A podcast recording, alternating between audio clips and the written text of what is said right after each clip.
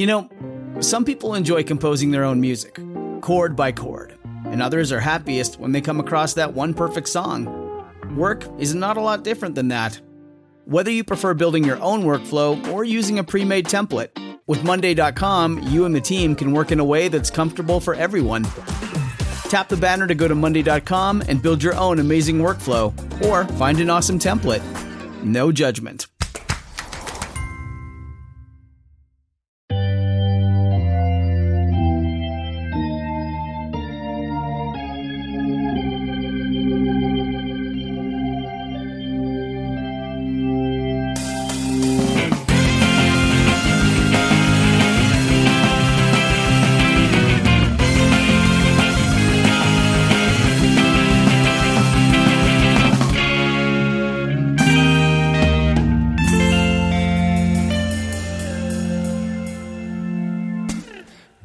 To Sunday School Dropouts, the podcast where an ex Christian and a non believing sort of Jew read all the way through the Bible for the first time. I'm Nico Bakulich. And I'm Lauren O'Neill. And let's get biblical. Let's get biblical. Our biblical getting today is powered once again by gin. Brought to you by the American Gin Council, AGC. Four out of five doctors recommend drinking gin if you want to get down and get nasty. you know, we've we've um, had some some wine episodes the past few months, and um, I'm just I'm proud to report we're back to gin. Anyway, I'm Lauren. I'm the ex-Christian. I was raised Presbyterian, taught Sunday school, uh, sang in the worship band, and I'm now an atheist. And my name is Nico. I was not raised with any particular religion and I'm a Sagittarius. Actually, you're not anymore. what? There's a new 13th sign. It's called like Orphan Munchies or something. Orphan Munchies? Yeah, that's you now. Sorry. I feel like you're springing this on me. Is that true? Yeah, no, it's true. I mean, it's not called Orphan Munchies. I don't It's called Orph something. But it's true that you're in a new sign now. Um, what else? Oh, I'm I'm reading the New International Version, the NIV of the Bible. And I'm reading the New Revised Standard Version of the Bible, specifically the Oxford annotated NRSV with bonus features. Uh, it's not a Bible study podcast, this podcast that you're listening to. It's just joke em ups. it's also not appropriate for children or people who are triggered by stuff like sex and violence. Yeah, because, like, that stuff is just. It's just everywhere in the damn Bible. It's just thick on the ground. Yeah. I think actually this one's pretty tame. Well, we just slap slap a, a parental advisory on it because it's weird. So today we're talking about the book of Daniel. Mm-hmm. And uh, it's actually one of the latest written books in the Old Testament. Mm. The Jewish Bible puts it at the end, um, but Christians put it earlier because they group it in with the major prophets. Okay. The others are, you know, Isaiah, Jeremiah, and Ezekiel, which we just recently did episodes Oh, there's on. a couple of major prophets, Yeah, if you know what I'm there's saying. major prophets. Um, if you've listened to any of our previous episodes, you know about the Babylonian exile. Basically, all you need to know is Babylon took over the kingdom of Judah and exiled the Jews. Then Persia took over Babylon and let the Jews go back.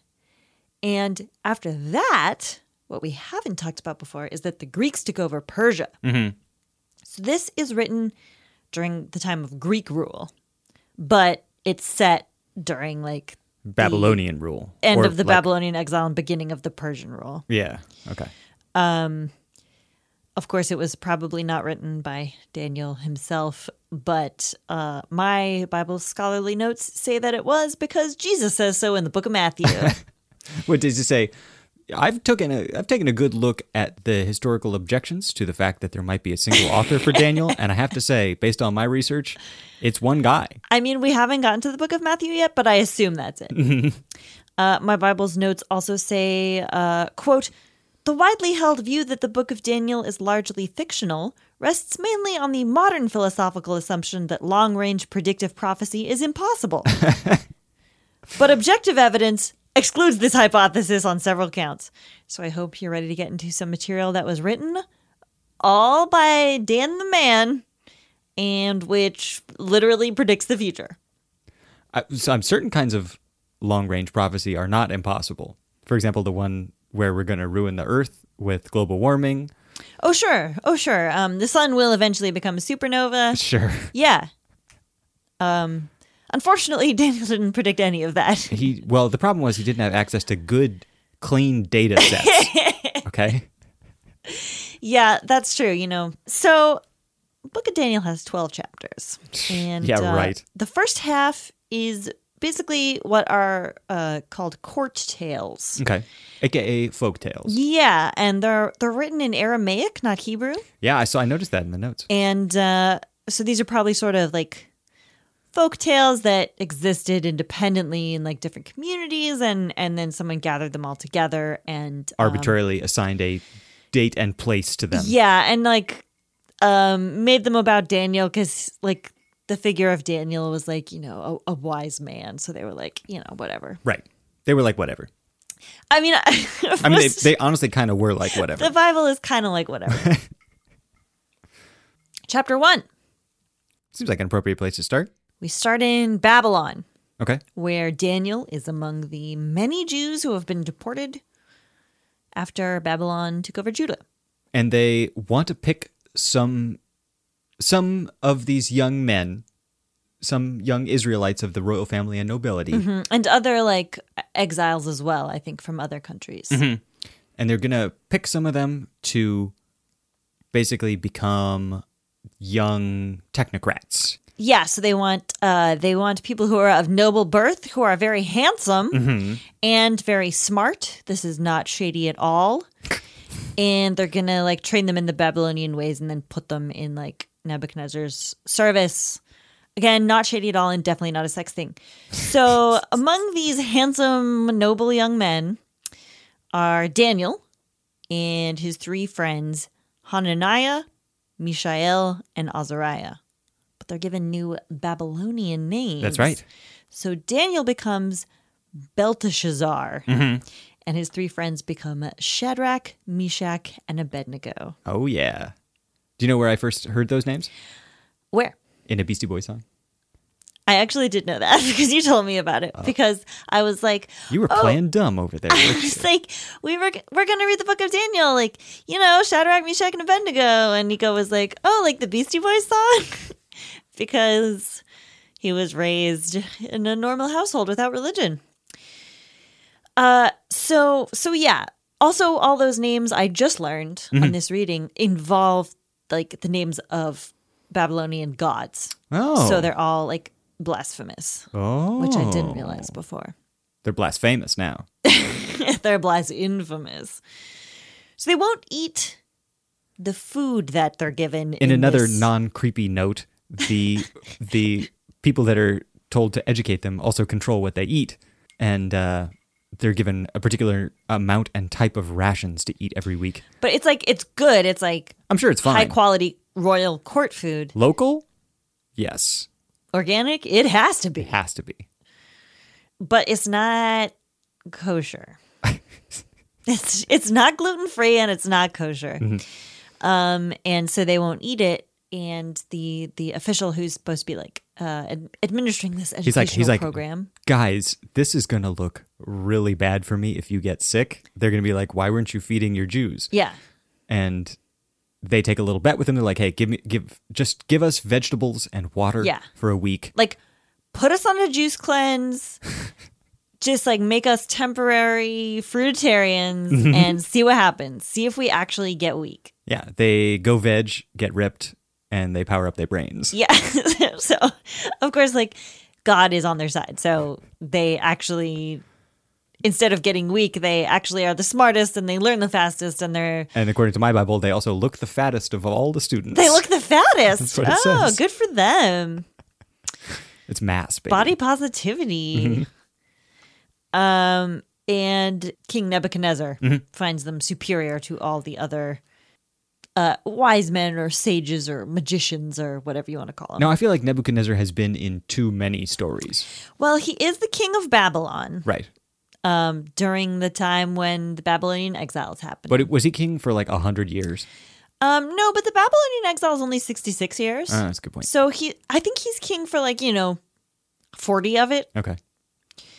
Um, and he becomes a symbol like we saw in Yeah, Judith. that's a good point. That's a good point. He's just like the generic powerful king Yeah, name. powerful just, foreign king. He's Nebuchadnezzar, whatever. Yeah, because remember, like in Judith, he was the king, even though it was like, Not him. not at all set Right. during that time.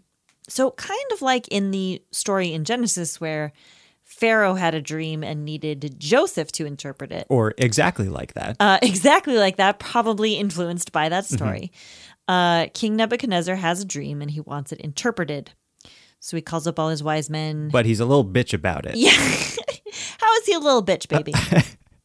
Well, he's like, Tell the people how he's a little bitch. He's like, every time I ask for a dream interpretation, I tell the interpreter the dream, and then they tell me the interpretation, you know? But that doesn't seem like real magic to me. I think it would be better if the only only true way to get an interpretation is to just have somebody tell me both the dream and the interpretation. That way I'll know that they're right about the interpretation. Yes. And uh, all the wise men are like, well, how are we supposed to guess what dream you had? That's stupid.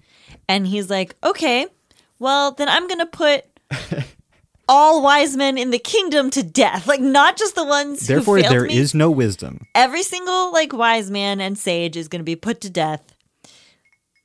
Really glad the kingdom of Babylon is in the hands of a drunk baby. and Baby, you are too drunk to rule. Nebuchadnezzar, you are too drunk to rule.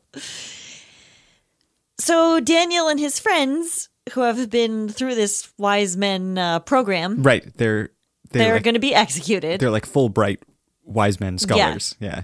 And Daniel's like, whoa, wait, wait. Before we get executed, let me have a try. and uh, of course, you know, just like with the uh, juice cleanse, he has God on his side, and God tells him what the dream is and the interpretation. Now, I'm going to just kind of sum up the dream because, like, it's really long and involved, and I'm just going to give a little summary here. So basically, the dream is that there's a giant statue of a dude, and uh, his head is gold. His head represents the kingdom of Babylon. His chest and arms are silver, which represents the nation that will come after Babylon. The belly and thighs are bronze, which represents the nation after that. And the feet are a mix of iron and stone, which represents the nation after that. He's a classic four metal golem. Well, like, yeah, four metals Four and and, uh, yeah, four and a half. Um, which nations are being represented is a matter of some debate. The traditional view is that it's Babylon, Medo Persia, which is like Media slash Persia, Sure. Greece, and Rome. But that would require Daniel to like actually be seeing the future, I guess. Yeah. So the revised quote unquote Maccabean thesis is that it's Babylon, Medes, Persia, and Greece. God, that is dull as hell. It's not important for our purposes. I just wanted to teach the controversy. So there's the statue representing four kingdoms, Uh-huh. Four successive kingdoms. And then a big rock smashes the statue, and the rock grows as big as a mountain. And that symbolizes the final kingdom of God that will last forever. sure. Uh, so Nebi is real happy about You call this. him Nebi too? I call him Nebi in my notes. Everybody calls him Nebi. Oh. Uh, and he actually bows down before Daniel, which he does. seems a little Aki's like uh, blasphemy wise. And uh, Blasphemy wise. then he like puts, you know, he like gives much like Pharaoh gave Joseph, he gives him a really high position Mm-hmm. and gives him a lot of gifts, and also He separates him from his buddies, which I noticed, but Yes. wasn't wasn't noted in the narrative. But the buddies all get like good jobs. They get good They- jobs. They all get good like administrative, like government jobs. You know, like it doesn't pay that much, but you get the pension, Mm-hmm. you get the bennies. Three weeks a year. Yeah. Vacation, that is. I call it V time. So then, although Nebuchadnezzar seemed very impressed with Daniel's God, Yeah. he soon uh, goes in a different direction artistically Mm-hmm. and creates a giant gold statue. I guess statues were like on his brain after the dream. Uh, the statue is probably of the god Nabu, is what I read. Nabu being the namesake of Nebuchadnezzar. It sounds like a fancy sushi restaurant. That I Ah, would it does. that I would be like, man, I would love to eat there. but I can't afford it. I can't afford that. And people would always come in from out of town and be like, we're going to eat at Nabu. And I'd be like, oh, I hear that's great. I've lived here for years and I've never eaten there because You're mainly basing this off when we lived in Austin and couldn't afford to eat at Uchi. true. so, uh, so anyway, he makes this huge statue, and everyone's supposed to bow to it. Um, but of course, some snitch tells him that these three Jewish administrators, Shadrach, Meshach, and Abednego, will not bow down before it. And my understanding is that statue snitches get statue stitches. Can you confirm or deny that? I have no knowledge of that. That's a good answer. It's a good answer. It's a non-snitch. I don't answer. even know what you're talking about. Okay. Um, so he so Nebuchadnezzar like brings them before the statue and he like tells them bow down or you'll get put to death, but they won't do it, which is how you know this story is fictional because as we know in real life, Israelites will bow down before fucking anything. No, but these are the new look Israelites. These are the new Israelites. Well, I mean, these are these are literally not literally, but very nearly literally the cream of the crop, in that God selected only the this particular tiny subset of Jews to get exiled. And these are the ones that are going to restore the Davidic throne and Right, restore the right, temple right. and whatever. These so these the- have to be the cream of the crop. These Yeah. are the top quality. These are the good figs, quote unquote. oh, these are top notch figs. Not like those nasty figs that they left back there, Those nasty fig boys. Rotten in the sun like gross figs. and uh, so they won't they won't do it. And nebuchadnezzar has them thrown in the fiery furnace. If you ever hear a reference to a fiery furnace such as the exodus band the fiery furnaces this is what it's talking about. Not the beastie boys. Okay fiery furnaces throws them in the fiery furnace which is heated seven times hotter than usual I noted that. so hot, in fact, that the soldiers who throw the guys in die. But, of course, Shad and the gang are protected by the one true God, so they're completely fine. King and, and his dudes are like looking in and they're like, what the hell? They're just like dancing around in there. There's a fourth guy in there. Mm-hmm. He's like an angel or something. Mm-hmm. It says he looks like a son of the gods. So like the Babylonian word for angel is exactly the same as like the Israelite word, but it's just gods instead of God. Oh. One thing I would like to note is that when Nebi decides to throw these these young boys into the fire, mm-hmm. it says in my Bible, he was so filled with rage against Shadrach, Meshach, and Abednego that his face was distorted. Oh, I like that. you like that? Yeah. Like I mean, a well, there are lots of distorted. Babylonian face. Well, there are lots of different kinds of distortion. It could be distorted non-linearly. It could be, you know, rectification. It could be uh, bit crushing. Who knows? I don't know what any of those things are, but I'm terrified of all of them. You should be. Um, so they walk out completely unharmed, and uh, Nebuchadnezzar says, like, okay, your God must be really super powerful. we got to get in on this. Yeah, and he's like, everyone in the kingdom can worship that God. They don't need to worship this golden statue. Which seems like a shame. He worked so hard on that statue. I know the statue probably cost a lot of money. It's like a it's like a giant gold statue. you know, his family, he's an emperor. Although, like my Bible's notes did say, like, well, it probably wasn't solid gold. It was probably like just gold plated. And I was like, thanks for that really helpful note. Your like, Bible's such a such like a gossip. I It's like know, it's like it's probably plated. Like, like, don't worry about you it. You really don't need to convince me that like the Babylonian gods are false. Like I wasn't gonna go pray to Nabu if you didn't include. and he's the he's the emperor of like a huge empire. Like if he wanted it to be solid, it'd be solid. Um. So then, anyway, Daniel Daniel uh, interprets another dream for Nebuchadnezzar, He does. And this one is very interesting because Nico, you were just saying on our Ezekiel episode Was I? that there's a weird uh, flat Earth theory that we used to have giant super trees, but then they got cut down, and we think what we see as rock formations are actually these stumps. Yeah, stuff like mesas and like plateaus and stuff. Those are actually the stumps of giant super trees. So, in this dream that Nebuchadnezzar has, there's a giant tree. It's so big that it can be seen from anywhere in the world, mm-hmm. and it like touches the sky. That would be especially helpful if, for example, there were there was no curvature to the Earth. Mm. because then you could definitely see it from anywhere That's on a Earth. good point. That's a really good point.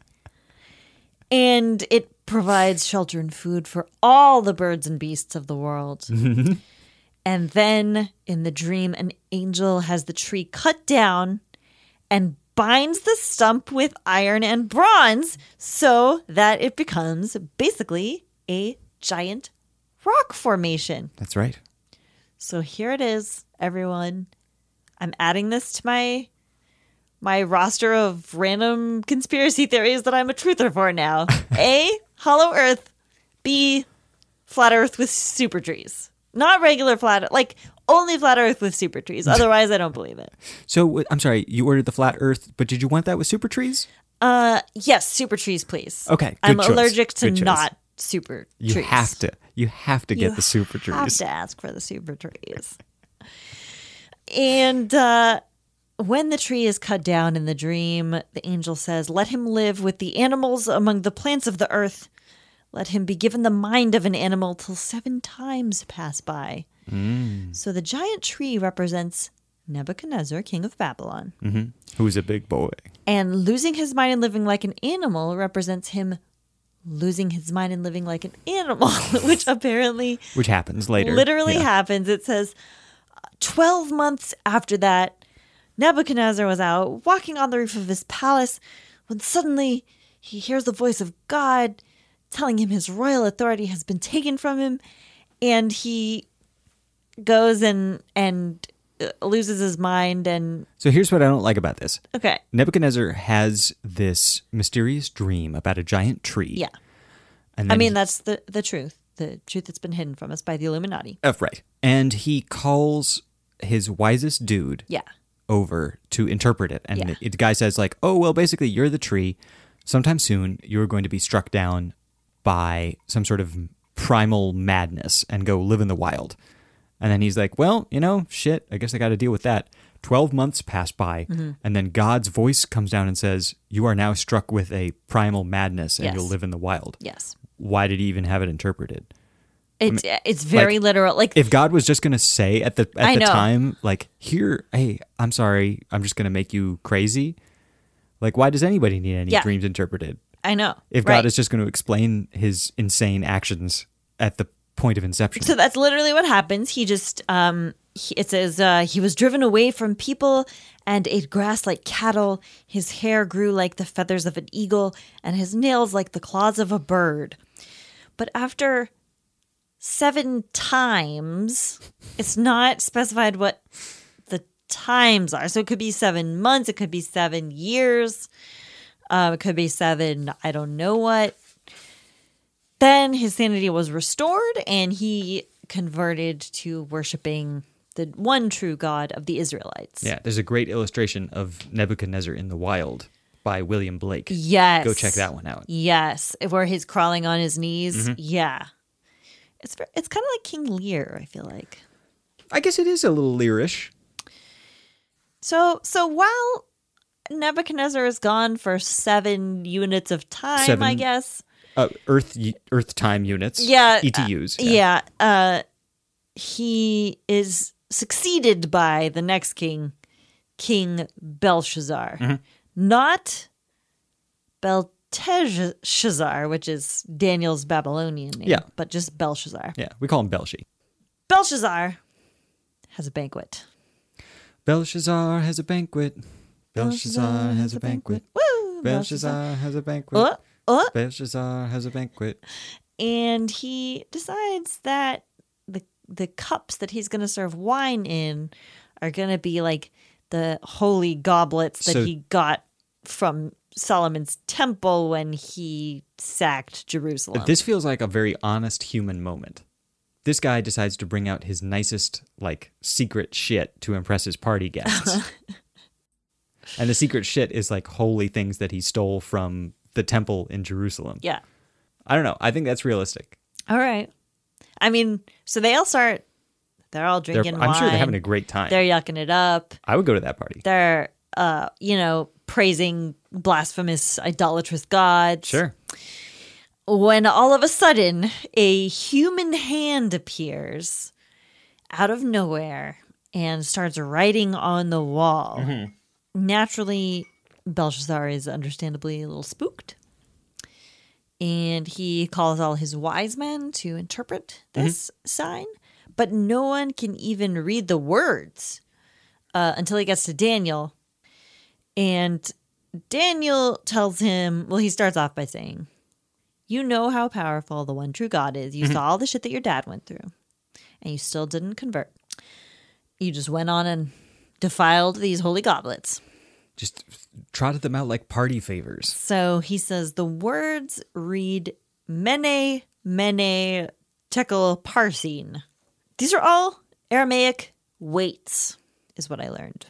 There are two parsins in a tekel and 60 tekels in a mene. I really don't like that kind of language coming out of your mouth. Uh, but they're also puns because they're also the Aramaic words for count, weigh, and divide, apparently. Ugh. So basically, the message is God has numbered your days. You've been weighed and found wanting, and your kingdom will be divided among conquerors. Mm-hmm. Um, and according to the Bible, that very night, that very night, Belshazzar, king of the Babylonians, was slayed, and Darius the Mede took over the kingdom. I love So that was quick. that that's all it took. That was really quick. Is like he threw a party and he trotted out some like old war trophies and then there was mysterious ghost shit and he called in Daniel. Daniel explained it to him and he died that night. And the the kingdom changed hands in in less than 24 hours. That is classic folktale stuff. though. Mm-hmm. In folktales, when something goes wrong, it goes wrong right away. Yes. Also, like Darius is like the name of a Persian king, and he comes later, etc. Et it's it's not historically accurate. I just want to point that out. I just don't want to get any angry emails.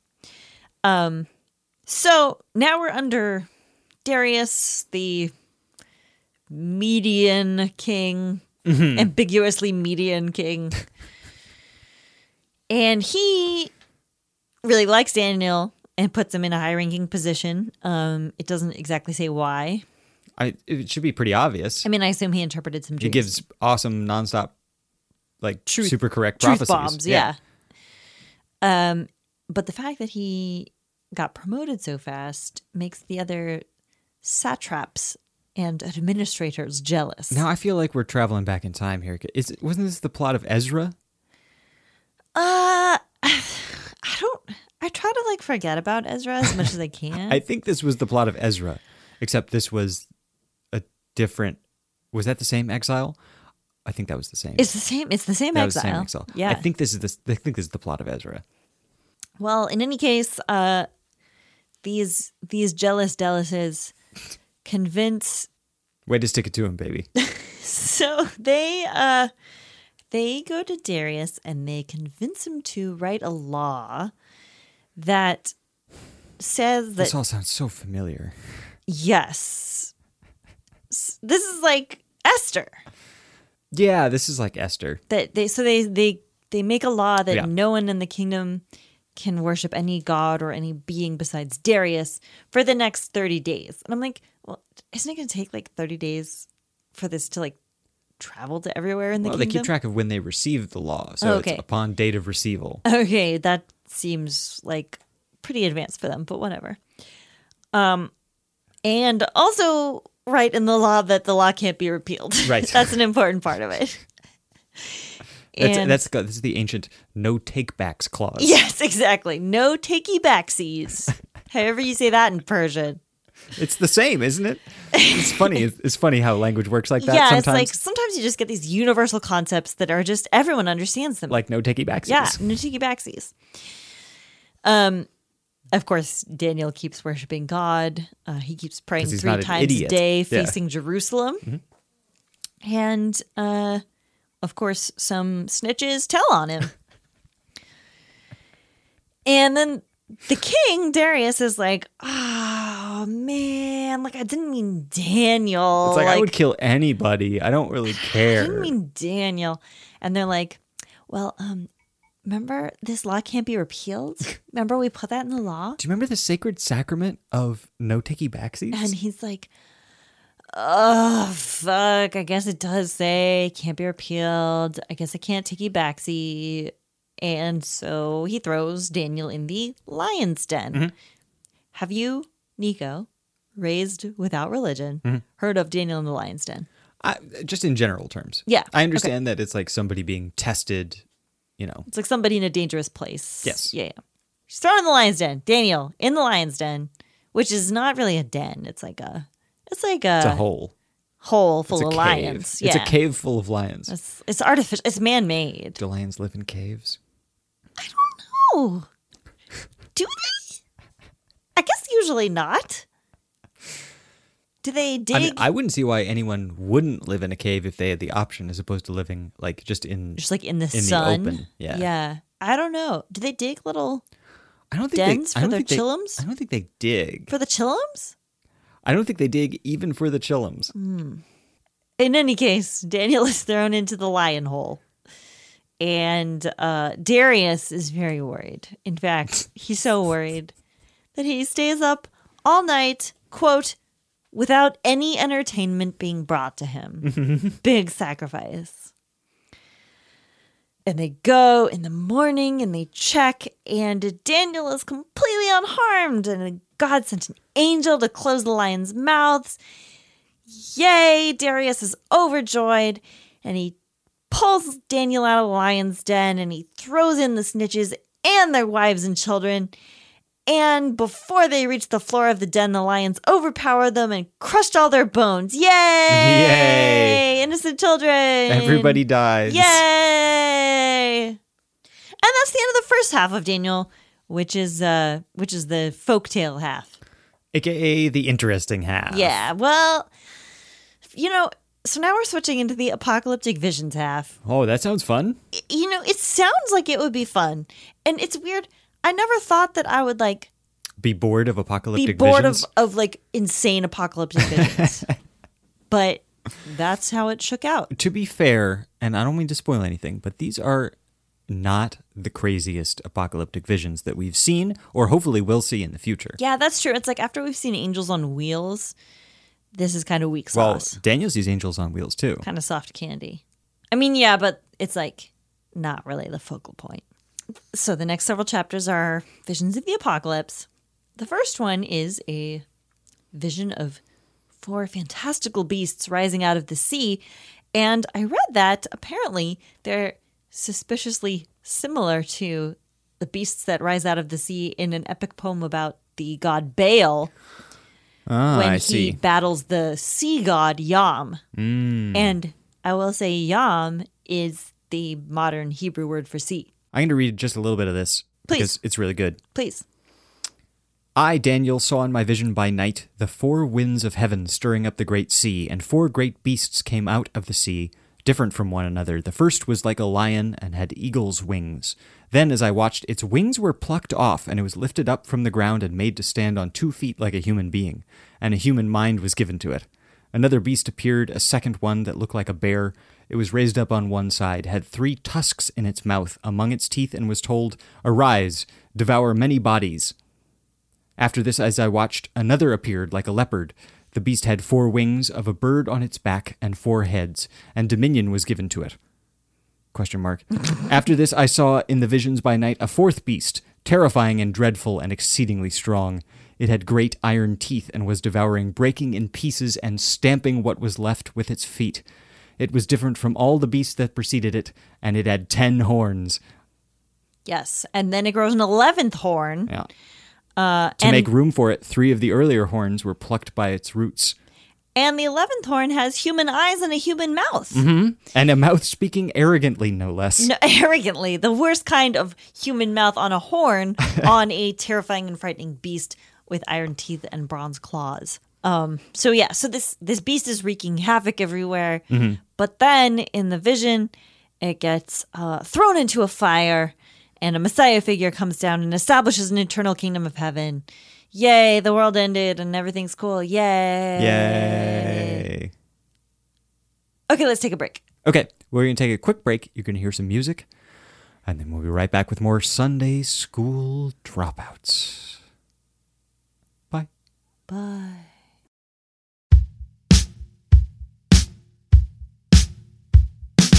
Thank.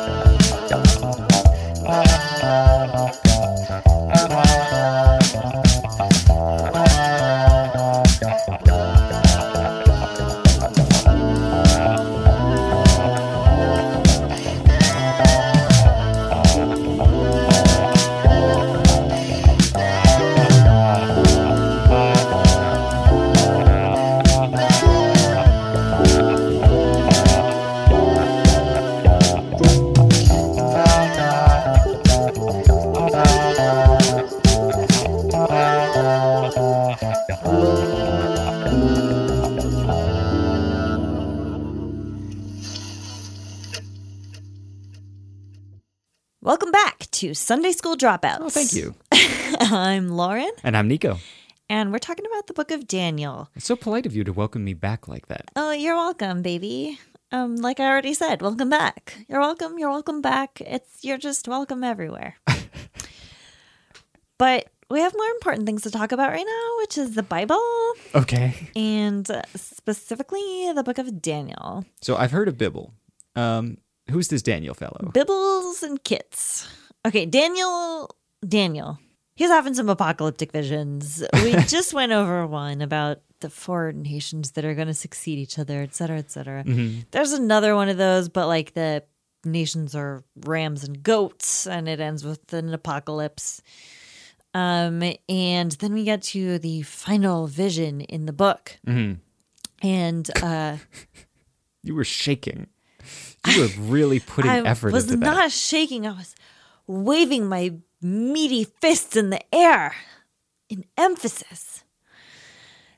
Daniel is out by the Tigris River and he sees a man. A man appears. And none of the dudes that he's with can see this man except him, but they all hide in terror because they sense his presence. Okay. And So he is scary, dude. Yeah, well, he's yeah, he's a little intimidating, I would say, because um, his body is like chrysolite, his face is like lightning, his eyes are like torches, his arms and legs are like bronze, and also he speaks with the voice of a multitude.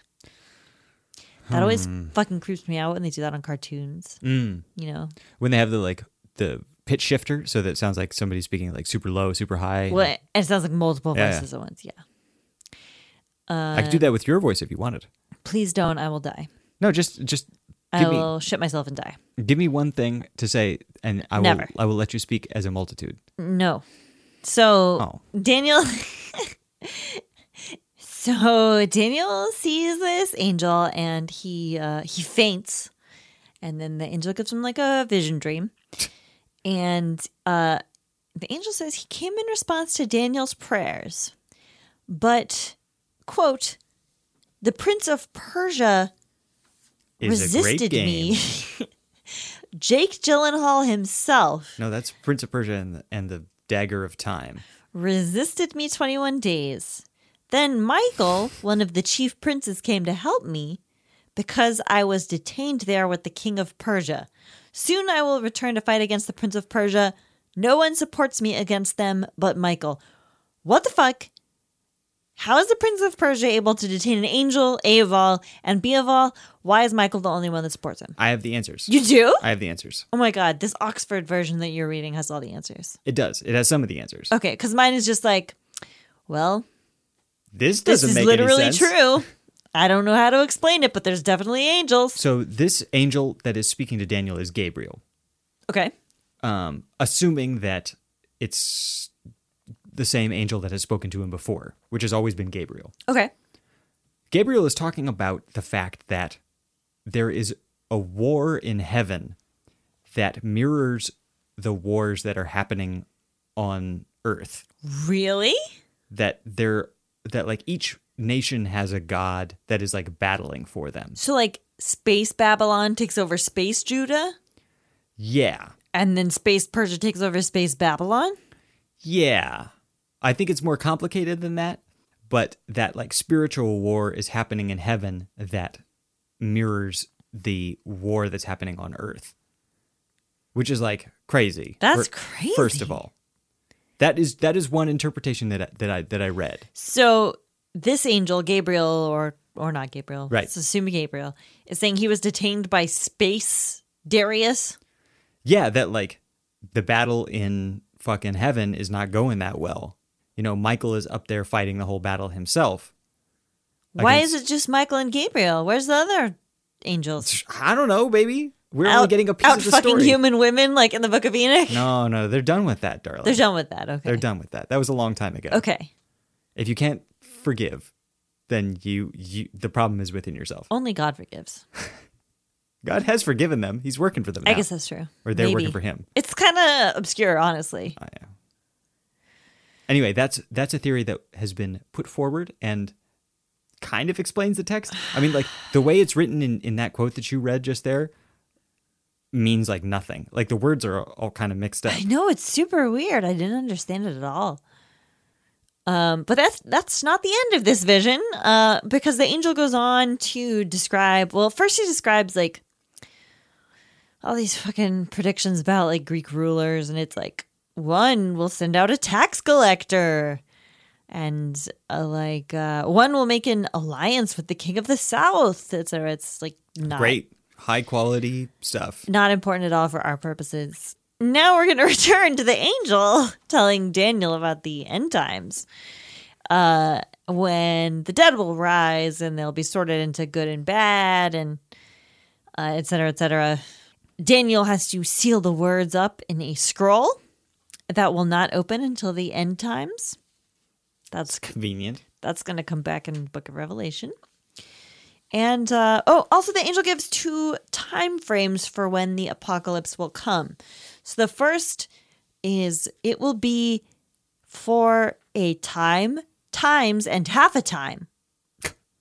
Yeah, it times, time, and half a time, aka two and a half times. two and a half times or it will also and or otherwise be either 1290 days or 1335 days after the daily sacrifice is abolished and the abomination that causes desolation is set up. Great, super, good stuff, everybody. i mean i feel like i don't know exactly when the daily sacrifice was abolished and the abomination that causes desolation was set up well, I I read a little bit about the abomination that causes desolation. Ooh, what was it? It was it was a, an historical event, An one historical event. one sixty nine BC. Um, So it's been more than twelve ninety days. since then, yes, yes. Okay. To now, yes. Okay. So we still gotta I mean, wait. I'm not. My math is like kind of weak. we still probably gotta wait like a time and a time and a half or whatever, half a time. I think one time has passed at least. Okay. More than that, who's to say? Who- Yeah. Honestly, I mean, this is this is God's time. Humans can't say. So, as if that all wasn't weird enough, there's actually some extra apocryphal chapters in the book of Daniel um, that some people cut out because they're even weirder. And uh, we wanted some help making sense of some of these apocryphal stories, so we decided to give a call to Scott Benson. Scott is a game designer, animator, and illustrator. He's the co founder of the international indie animation collective Late Night Work Club. And um, if, like me, you hang out in the feminist parts of the internet, you probably know him from an animated short called But I'm a Nice Guy, in which a little man is laid low by the matriarchy when feminazis steal his ice cream. Uh, Scott, hi, how are you? Uh, hi, I'm well. How are you? We're good. hey Scott. Um, so we will ask you, as we ask all of our guests, what is your religious background? Uh, yeah, I was raised uh, kind of really conservative Southern Baptist. Um, my family's from Texas, Ooh. and uh, we moved all over the states and mostly hung out in Southern Baptist uh, churches. This is in the late '80s, early '90s. So I got the in an extreme. It was a con- very conservative environment. So I got like the tail end. I got like the Satanic Panic and like the New Age Panic and like all that fun stuff from the 80s. Um, and So you're like you were really in the sweet spot there. yeah, I was in I was in the trenches of the spookiest culture war ever. Um, if you're gonna get like trapped in a moral panic as a kid, like at least get you one that like involves like actual monsters being real.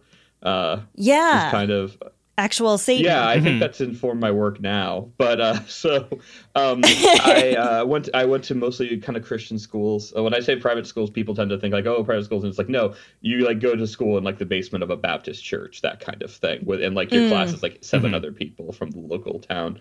Um, and then uh, I was like really super interested in ministry and the Bible and that kind of thing. Won a whole bunch of uh, Bible trivia contests, like in our. Oh, Nice. really? Yeah, I'm the North Jersey ACSI uh, Bible uh, contest champion, like two years running in 1992 and three. So you guys can That's go look that up in the you know wherever. You got to put those that in your bio. I know. I We need to reintroduce you. I think I might you still have the trophies, right? I might still have one of the trophies. So Amazing. Does it have like a Bible kicking a soccer ball on I top really, of really really wish it did. Uh, I think it's just one of those like generic trophies you can get that are just like excellence or something on it. Um, Got it. Resourcefulness. Yes.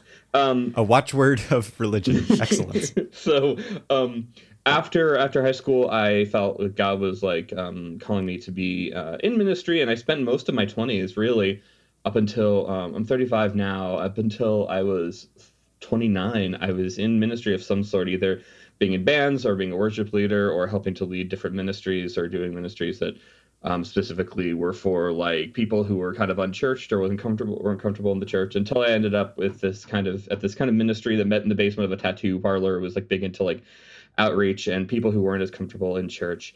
Uh, I ended up speaking at it and ended up being the primary speaker at it for several years until I completely lost my faith. so um, Great. and, uh, kind of left the church and am uh, something of a of an atheist now.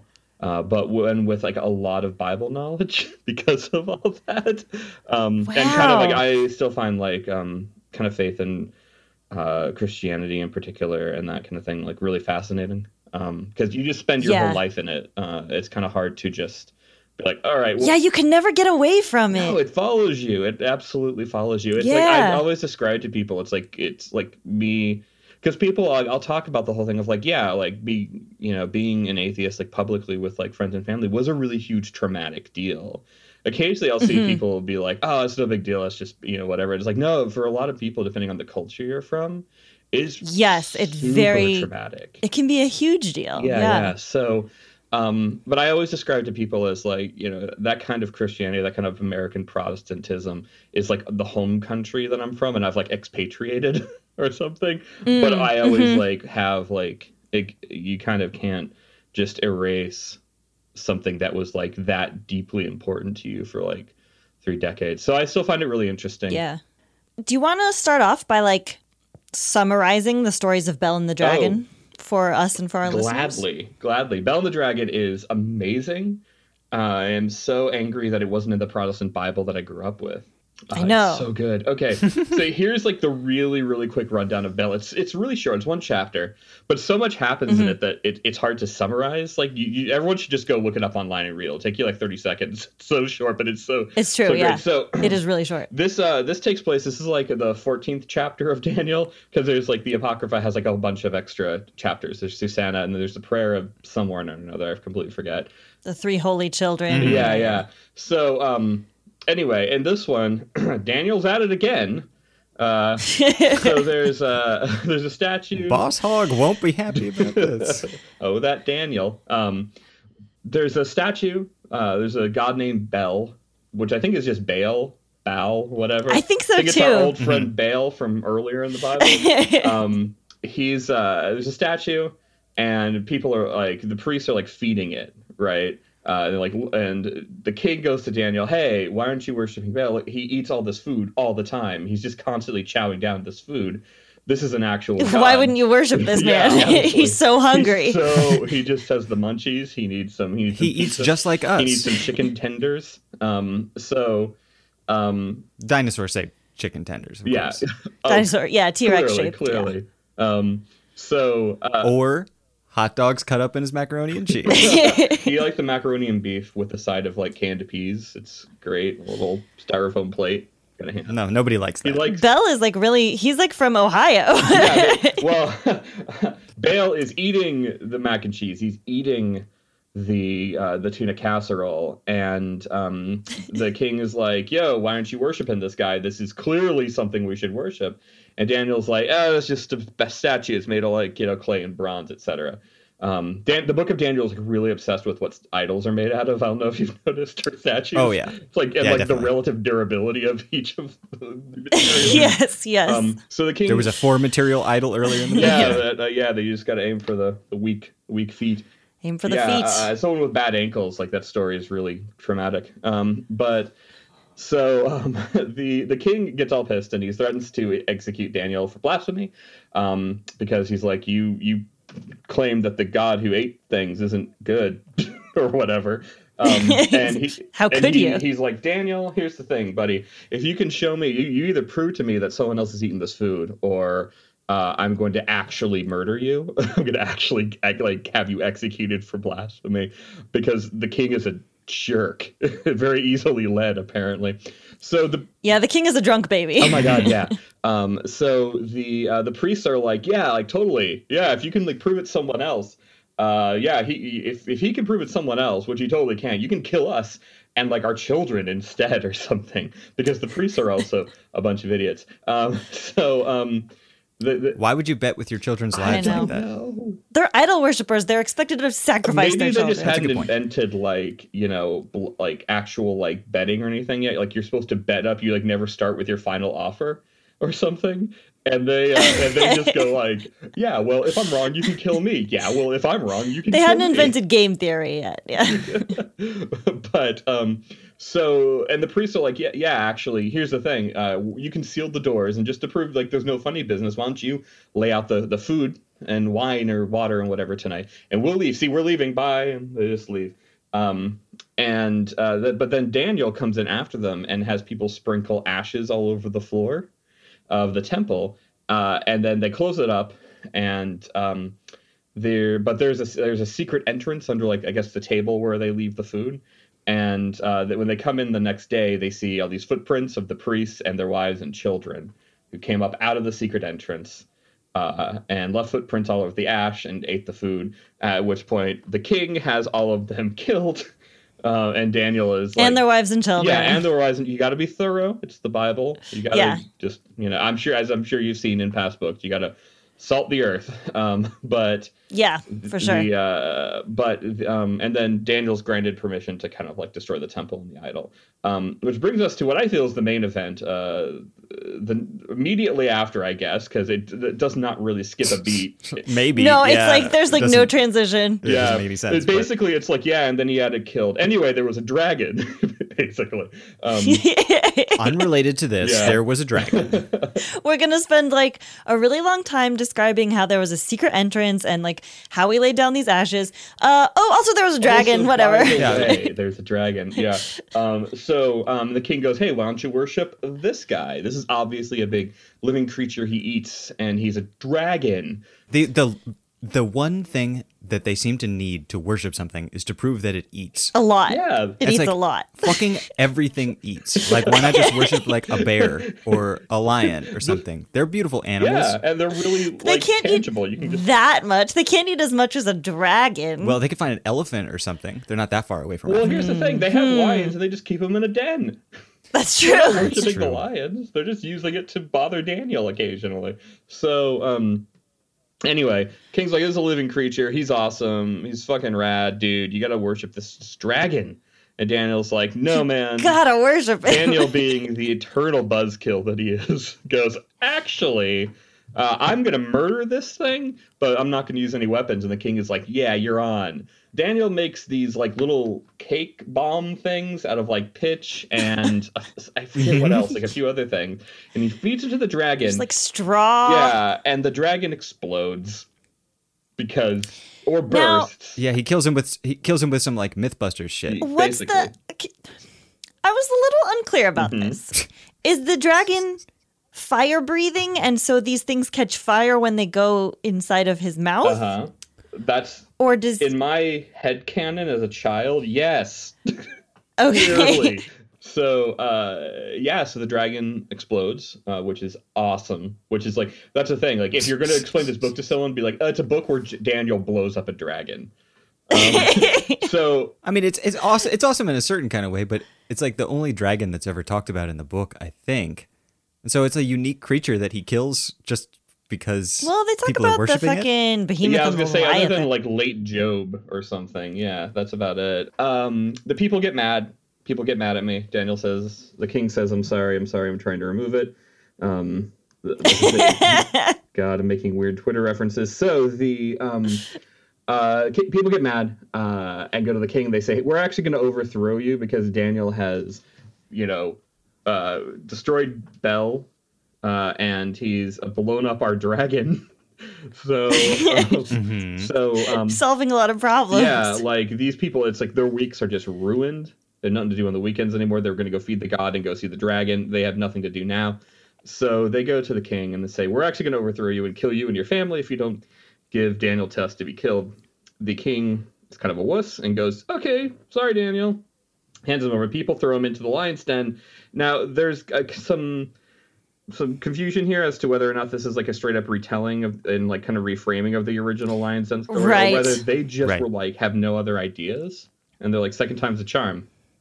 Let's try this. It's like we know he j- we know he got out of it the first time, but Yeah. nobody could do it two times, right? But uh, so here, But this time they leave him in there for a week. yeah, a full week, and they don't feed the lions. They don't feed him. And here's where maybe the actual craziest thing that happens in Bel and the Dragon happens. The prophet uh, Uh-huh. Habakkuk of Habakkuk fame. Um, Habakkuk, Habakkuk. parentheses, Habakkuk. Yeah, um, from his from this one man production, Habakkuk exclamation point.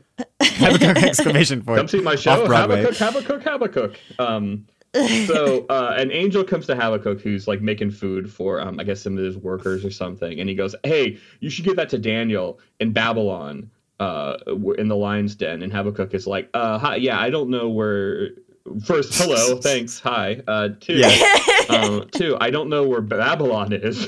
I don't know who Daniel is, and I don't know where the lion's den is. At which point, the angel picks him up by his hair, flies him By his hair. yeah, by, flies him to Babylon, puts him in the lion's den, and um, you know, and he feeds uh, Daniel because Daniel's hungry, and the angel picks him up by his hair. I guess they say hello, and they picks him up by his hair, and he flies him right back home. Uh, now he has to make dinner again.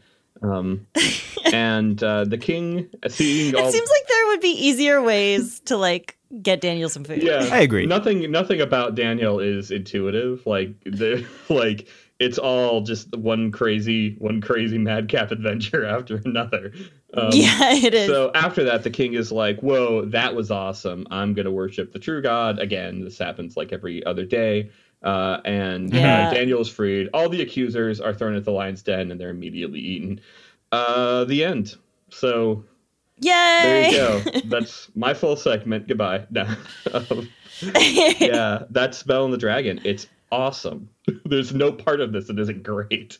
So, uh, what did you think of this as a child, or or as a Bible trivia winner, or as a minister? Okay. Well, um, I was introduced to it actually um, through two, two through ways. One, I went to these uh, uh, anti-evolution conferences when I was a kid. They'd take us to um uh, to them from school. It'd be like a day thing where you go see uh, Ken Ham, the Whoa. anti-evolution guy. The Whoa. Ken yeah, I Ham. met him. Wow. like twice. The That's ha- crazy. Yeah. The ham man himself. The ham. the the ham. So uh, I'm just uh, happy that like no one ever knows who Ken Ham is when I bring up the story, and I'm like, no, be impressed, okay? Um, but uh, oh, I'm- the guy on Mad Men. Don't worry, we're both we're both ham for ham. okay. but um, so I and he'd go, and at first like I was just impressed with his Australian accent because I'd never heard one as a kid, and he'd talk, talk about the book of, of uh, Isaiah uh, instead of Isaiah, and I was like, what? This is crazy. Um, so. And it was all just about how evolution is not true, and we have proof that there are dinosaurs alive in the world today. Which, as a young dinosaur and dragon obsessed child, I in like third grade, I was like, "This is the best news I've received all week, easily." um, and he cited. Have you heard the good news? Dinosaurs are still alive. By the way, mom, dinosaurs are still alive. I don't want to go to school anymore. I want to go look for dinosaurs in the Congo. Um, Have you heard the good news? We're back. A dinosaur story. yeah, that is like I guess if like I was to go on like if you had put me somehow out in the mission field at like age ten, I would have gone around telling people the good news about dinosaurs still being alive. yeah. So, like, friend, have you heard the good news? Have you accepted dinosaurs into your heart because they're still here? so he would talk about how the Loch Ness monster, dinosaur, uh, the creature of wherever in Ah. like uh, the Amazon, that's a dinosaur.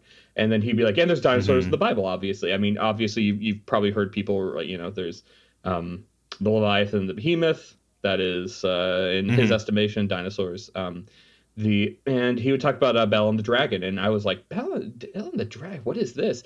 And he's like, well, it's like not technically a book of the Bible, but there's a big dragon, and it looks it. I mean, it's a dragon could be a dinosaur, and so there's dinosaurs in the Bible. So like the evolutionists can't, you know, say that dinosaurs and people didn't coexist. Um, Makes perfect sense. being the kind of young Bible nerd I was, I uh, at some point at a garage sale spied this giant um, concordance, one of those huge ones that they give you in like seminary or Bible school or something.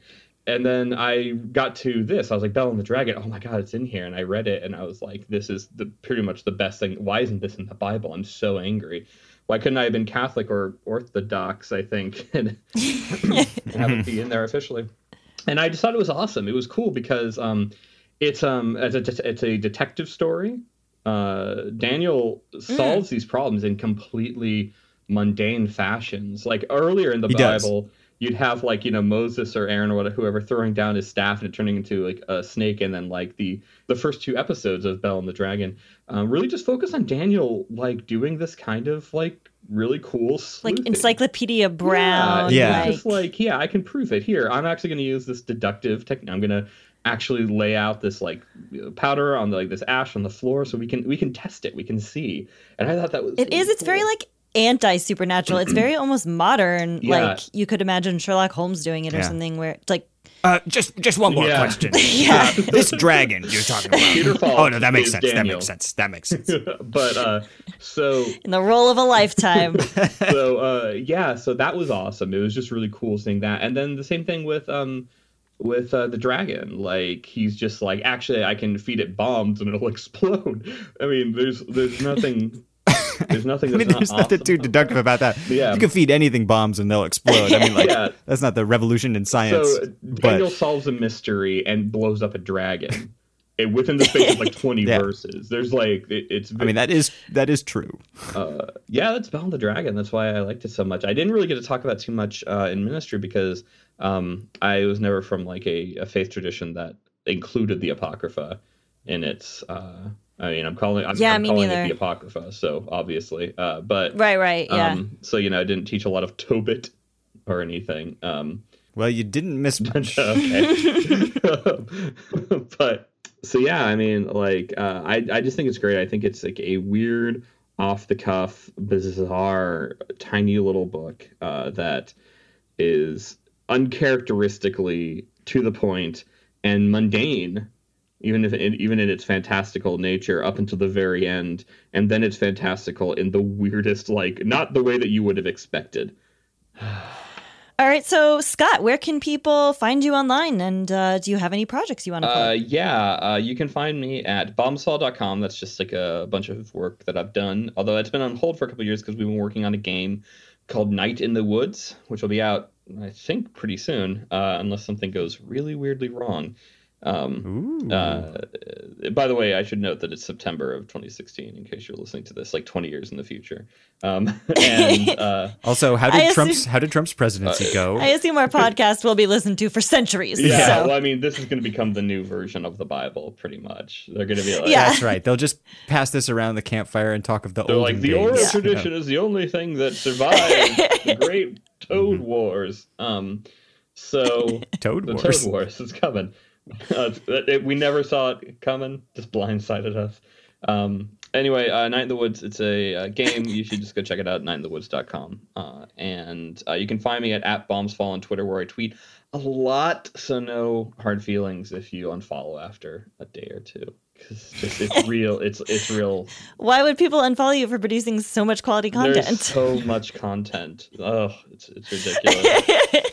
All right. Thank you very much for helping us out with that, Scott. I really appreciate you coming and talking to us. Thanks for having me. Digitally, me. of course. Yes, thanks for uh, the no one. I didn't get flown across the country out by my hair, so we had to do it.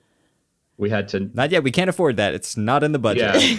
well, when there's season two, when you're going through it all again and have me back on, then you can. When you have when you've made your millions off the Bible podcast, you can have me flown Yeah. by the hair out. We'll do this in person. yeah, definitely. All right. Well, thanks again, and uh, we will see you on the internet. Bye. Yeah. So I think it's about time that we rate this book. rate this book. Rate this book. Rate Read this book. this Read this book. book. How would you rate this book, my dear?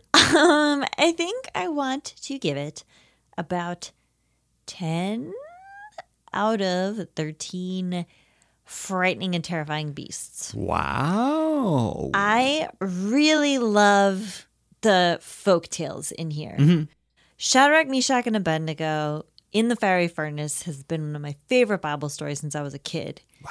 Uh, Daniel in the lion's den, it's a classic. Those are like, those are such classic Bible stories, and the dreams, especially when we get when we get into the apocalypse stuff, it's not. It's just well, I mean, it would be interesting if I were only reading the book of Daniel in isolation. Having just come out of like several fucking prophets with bizarre visions of the apocalypse, mm-hmm. it's kind of boring. Hmm. Um, but I really, I really love the folktale part of it. Mm. So I gotta give it a high score. That's dope. How about you?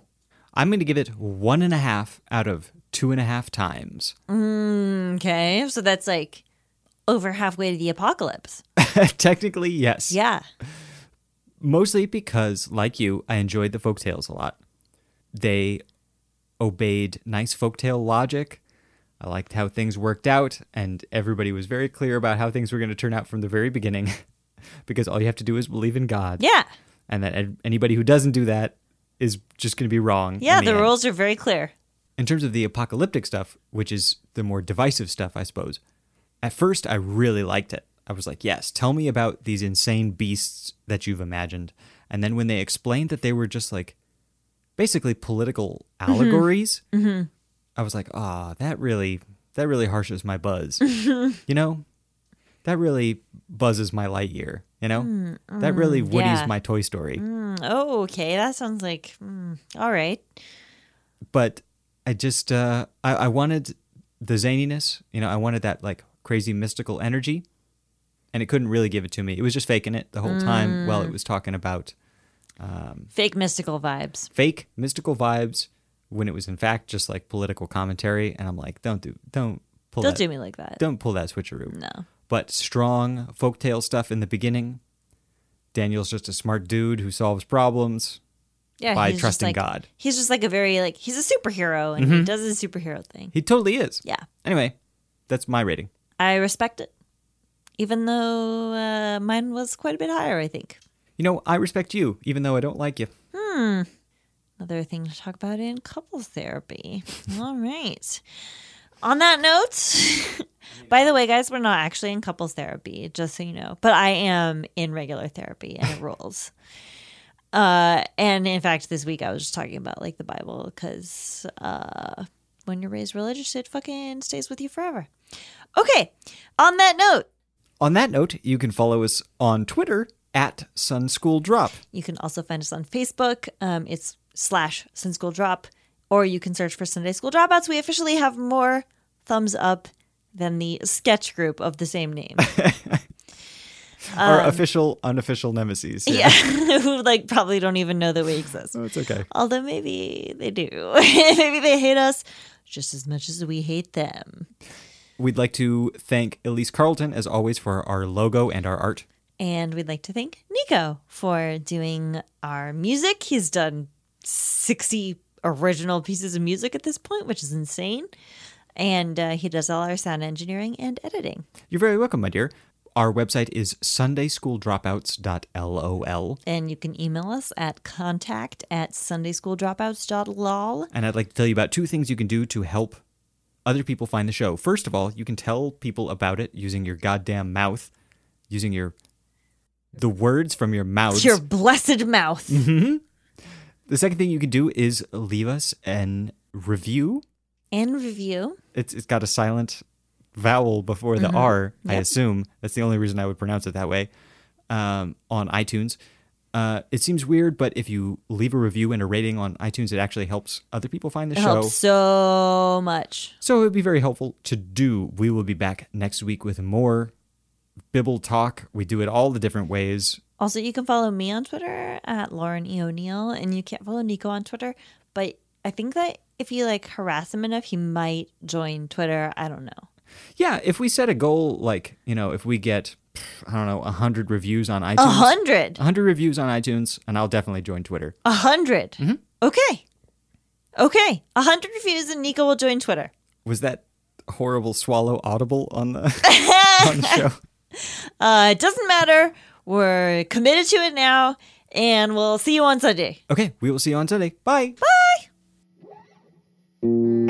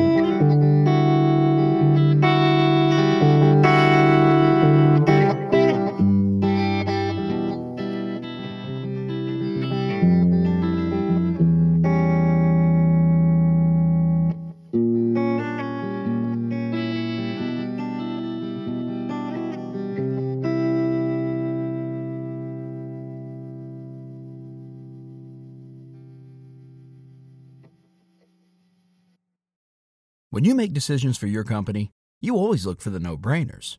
And if you have a lot of mailing and shipping to do, Stamps.com is the ultimate no brainer. It streamlines your process to make your business more efficient, which makes you less busy. Mail checks, invoices, legal documents, books, and everything you need to keep your business running with Stamps.com.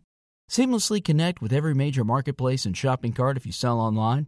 Schedule package pickups through the dashboard and automatically see your cheapest and fastest shipping options from different carriers with rates up to 89% off USPS and UPS rates. And with the Stamps.com mobile app, you can take care of mailing and shipping wherever you are, even on the go. Make the same no brainer decision as over 1 million other business decision makers with Stamps.com. Sign up at Stamps.com with code PROGRAM for a special offer that includes a four week trial, plus free postage and a free digital scale. No long term commitments or contracts. That's Stamps.com code PROGRAM.